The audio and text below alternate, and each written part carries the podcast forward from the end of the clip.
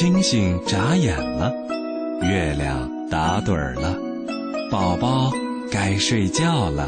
不，我还要听睡前故事呢。那说好了，听完故事就睡觉喽。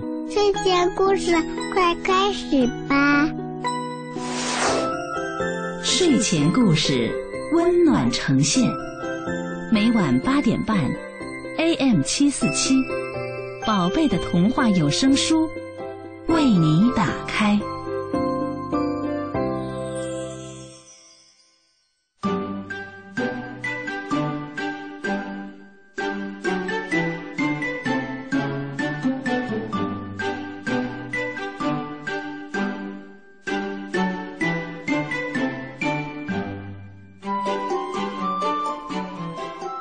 晚上好啊，小朋友们，欢迎收听今天的睡前故事节目，我是李佳阿姨，一会儿要给小朋友们讲故事的。听故事之前，嗯，回答李佳阿姨一个问题：今天你足够乖吗？有没有惹妈妈生气呀？没有，那太棒了。妈妈呀，不仅是照顾你的人、保护你的人，还是需要你来爱的人哦。妈妈每天很辛苦的，宝宝每天都乖乖的，就是给妈妈最好的礼物。好了，接下来李佳阿姨要给乖宝宝讲故事了。今天我们先来讲一只小蚂蚁的故事。这只小蚂蚁呀，与众不同，它不像其他的小蚂蚁那样只热衷于找吃的，它呀还爱故事。好，让我们走进周瑶平阿姨写的故事《小蚂蚁爱故事》。有个年轻的访客，总是在阳光金灿灿的午后，夹着一本书，走进森林，倚着大树的树干，翻开书页，阅读起来。他读着书，有时候挑高眉毛。张大眼睛，有时候拍手大笑，有时候眼里一闪，晶晶亮亮，晶晶亮亮，泪珠就滚滚落下来了。小蚂蚁丹丹观察这个年轻人很久了，他感到很不可思议：年轻人手上的那玩意儿到底是什么呀？怎么能让人一会儿笑，一会儿哭，一会儿激动，一会儿又像走进深深的山谷一样，好静，好静啊！有一天，年轻人看完书，把书合上，丹丹听他喃喃自语道：“这故事太棒了。”我一定要让我的朋友也读。年轻人把书摆在草丛上，闭上眼睛，又一次品味着书里的各种滋味。一阵风吹来，吹得书叶拍拍响，也掀翻了书叶。丹丹爬呀爬，爬到了书页上，看了老半天。哎，这是什么呀？看也看不懂啊！哎，人的世界跟蚂蚁的世界完全不一样嘛！让人又哭又笑的故事，对蚂蚁来说，原来是一大团一大团又黑又扁的怪东西。丹丹爬下书页，往前爬去，他一边想。要是有蚂蚁能懂的故事就好了。诶，说不定有呢，只是我不知道。好，我来问问别的蚂蚁吧。蚂蚁丹丹问了半天，解释故事解释了老半天，可得到的却是这样的回应：哈哈，笑死我们了！你是蚂蚁哎，干嘛想跟人一样，读你说的那个什么？什么故事啊！快别做梦了，赶紧去找果实，储存食物比较重要。但是丹丹不死心，他觉得生活里不该只有食物，不该只有工作。他想像那个年轻人一样，能一下子开心，一下子难过，一下子好像有新发现，感到特别的欣喜又兴奋。然而，他问了再多蚂蚁也没用。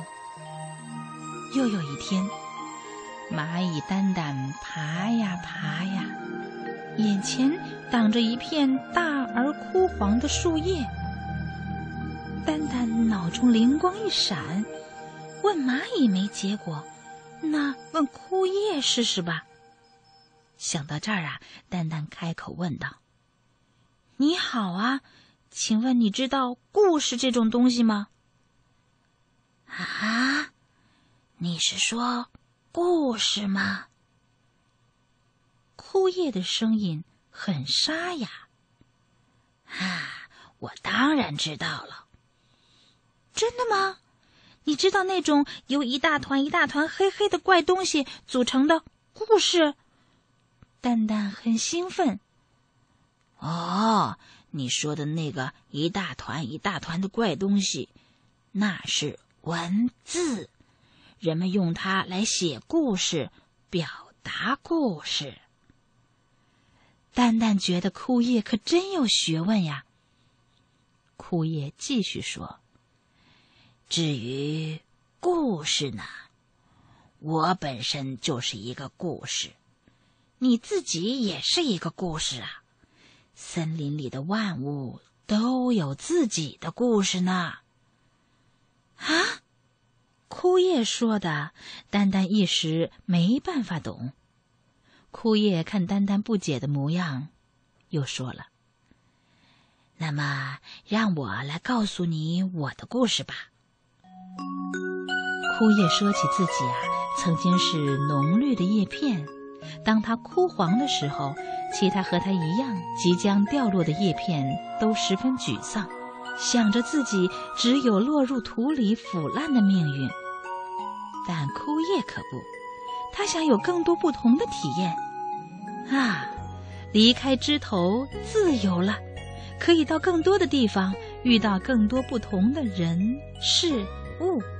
于是，当他掉落枝头，便奋力一跃，刚好啊，乘上了一阵风，飞走了。风把它吹进了一位松鼠奶奶的窗口。啊，我正在想念离开好远好远的小孙女儿呢。这片叶子啊，刚好当我的画布。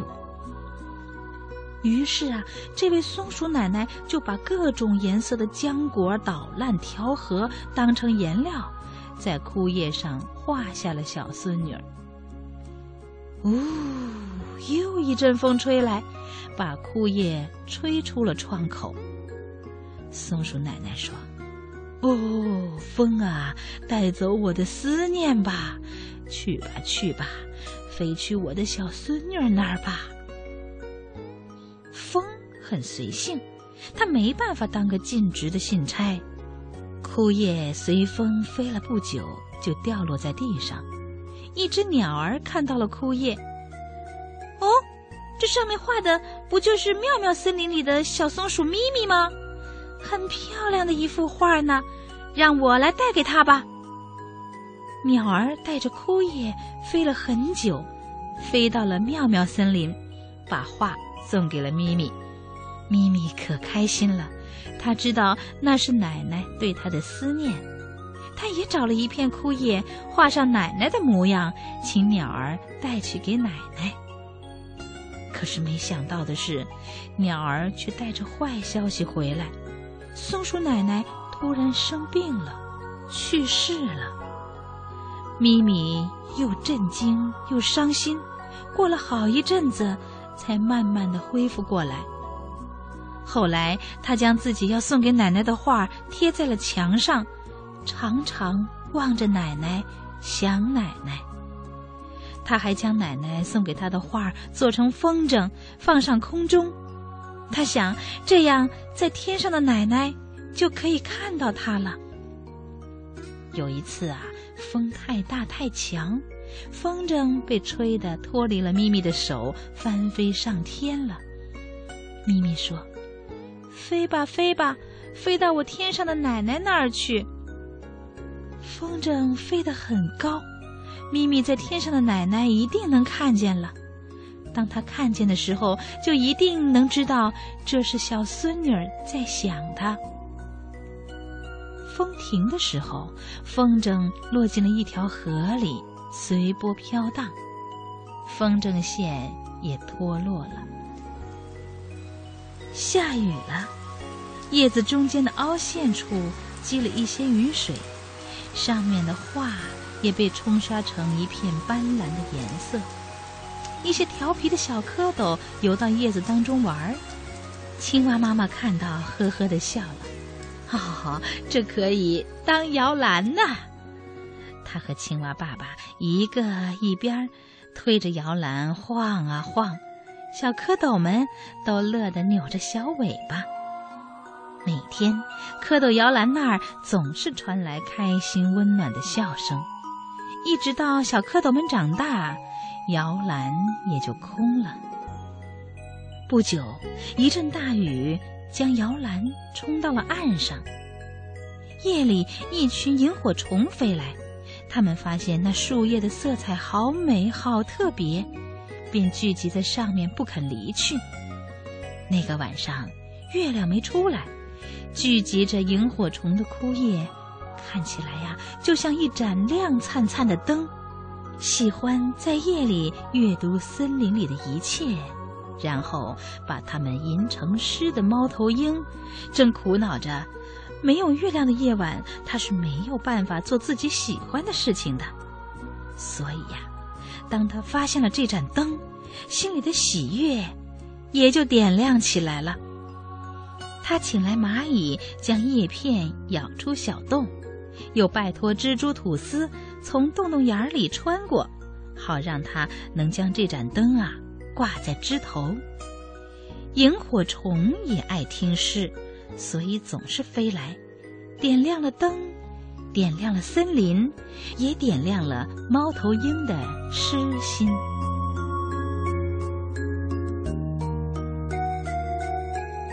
蚂蚁丹丹出神的望着枯叶，他心里想。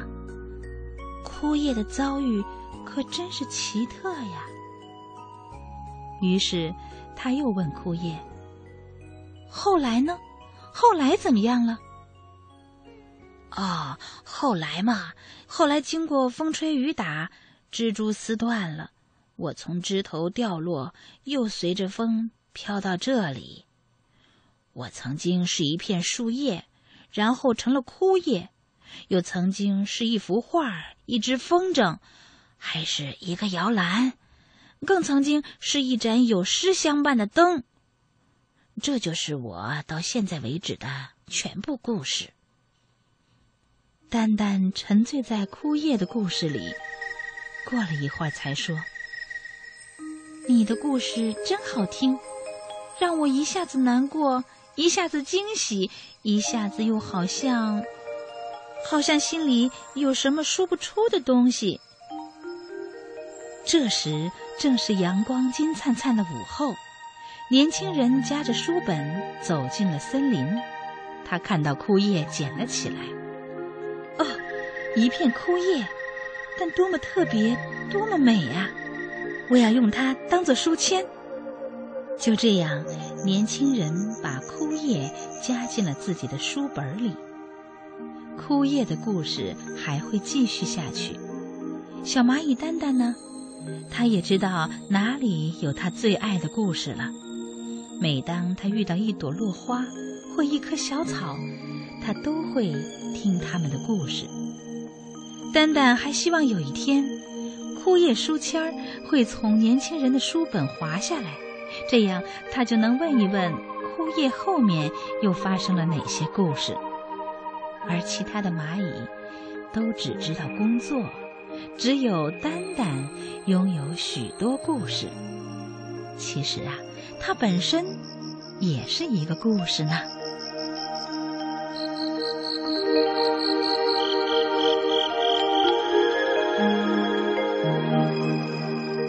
朋友，当你慢慢长大呀，也会有自己的故事。到那个时候啊，也会有很多人愿意听你的故事。现在你听的是树叶的故事，小蚂蚁的故事，是叔叔阿姨写的故事。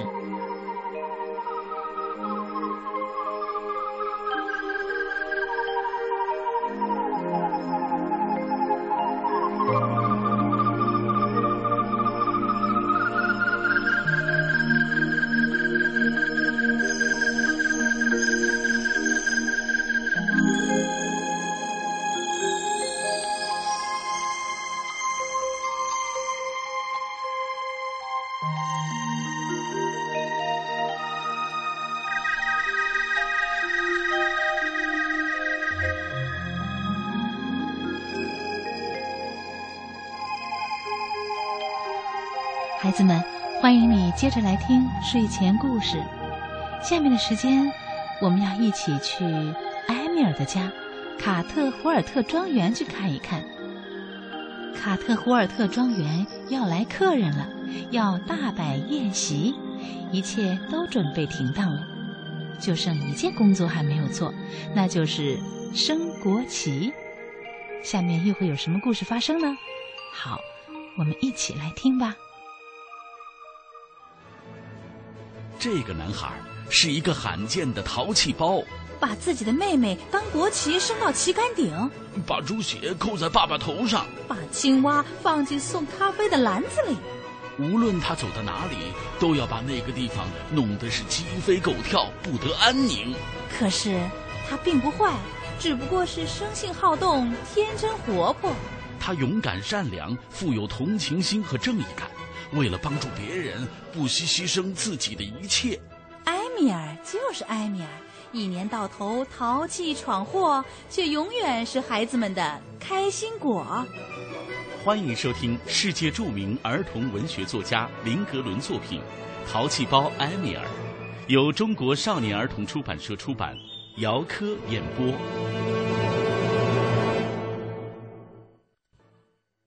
埃米尔的妈妈对丽娜说：“我相信这次宴会一定会办得风光开心。”对，但是我觉得为了万无一失，能不能先把埃米尔锁在一个房间里？丽娜说。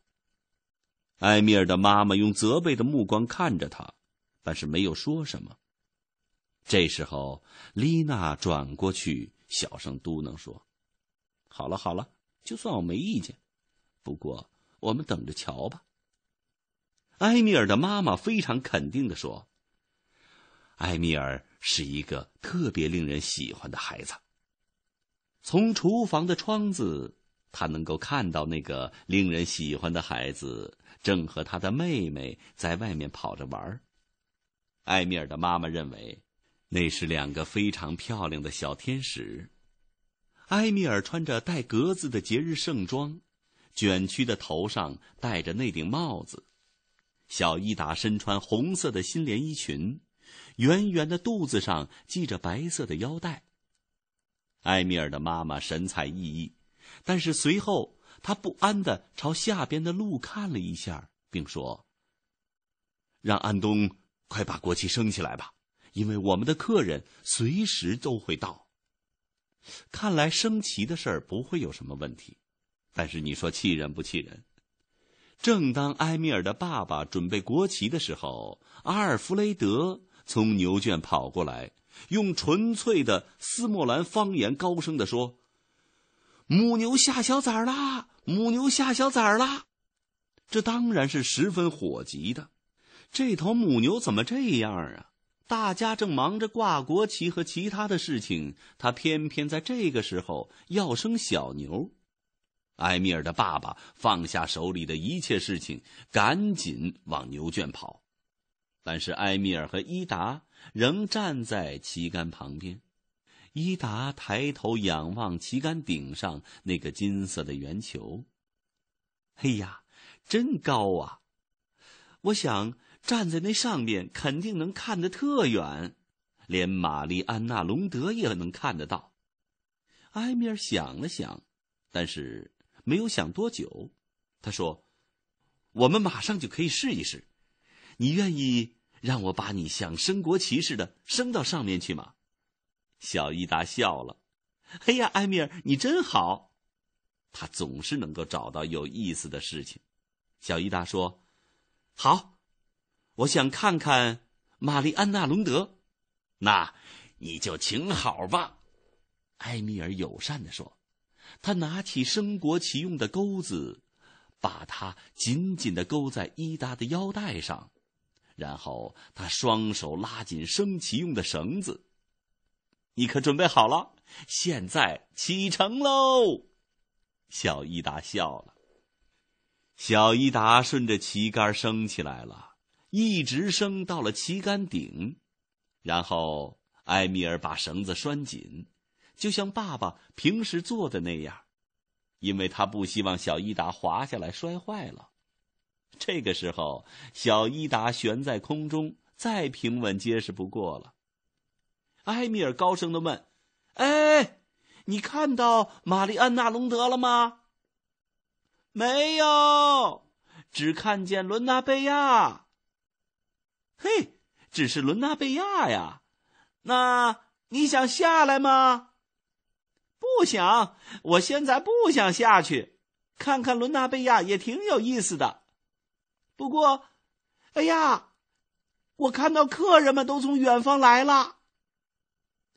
客人们真的来了，牛圈前面的院子停满了车和马，他们很快会从栅栏门里拥进来，慢慢的朝大厅走去。